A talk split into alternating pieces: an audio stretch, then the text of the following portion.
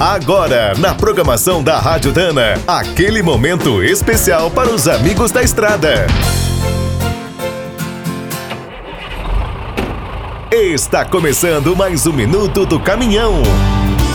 Fique por dentro das últimas notícias, histórias, dicas de manutenção e novas tecnologias. Hoje vamos contar uma história curiosa: a origem do emplacamento dos veículos. Essa exigência começou na França em 1893. Pouco depois foi adotada por outros países na Europa e chegou aos Estados Unidos. Eram emplacados carros, carruagens e carroças.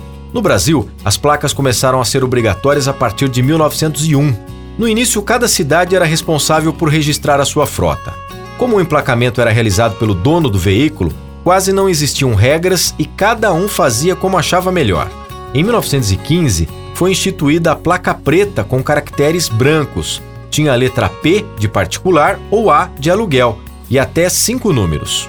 A partir de 1941, os veículos particulares ganharam placas laranjas com até sete números, além do nome da cidade e a sigla do estado.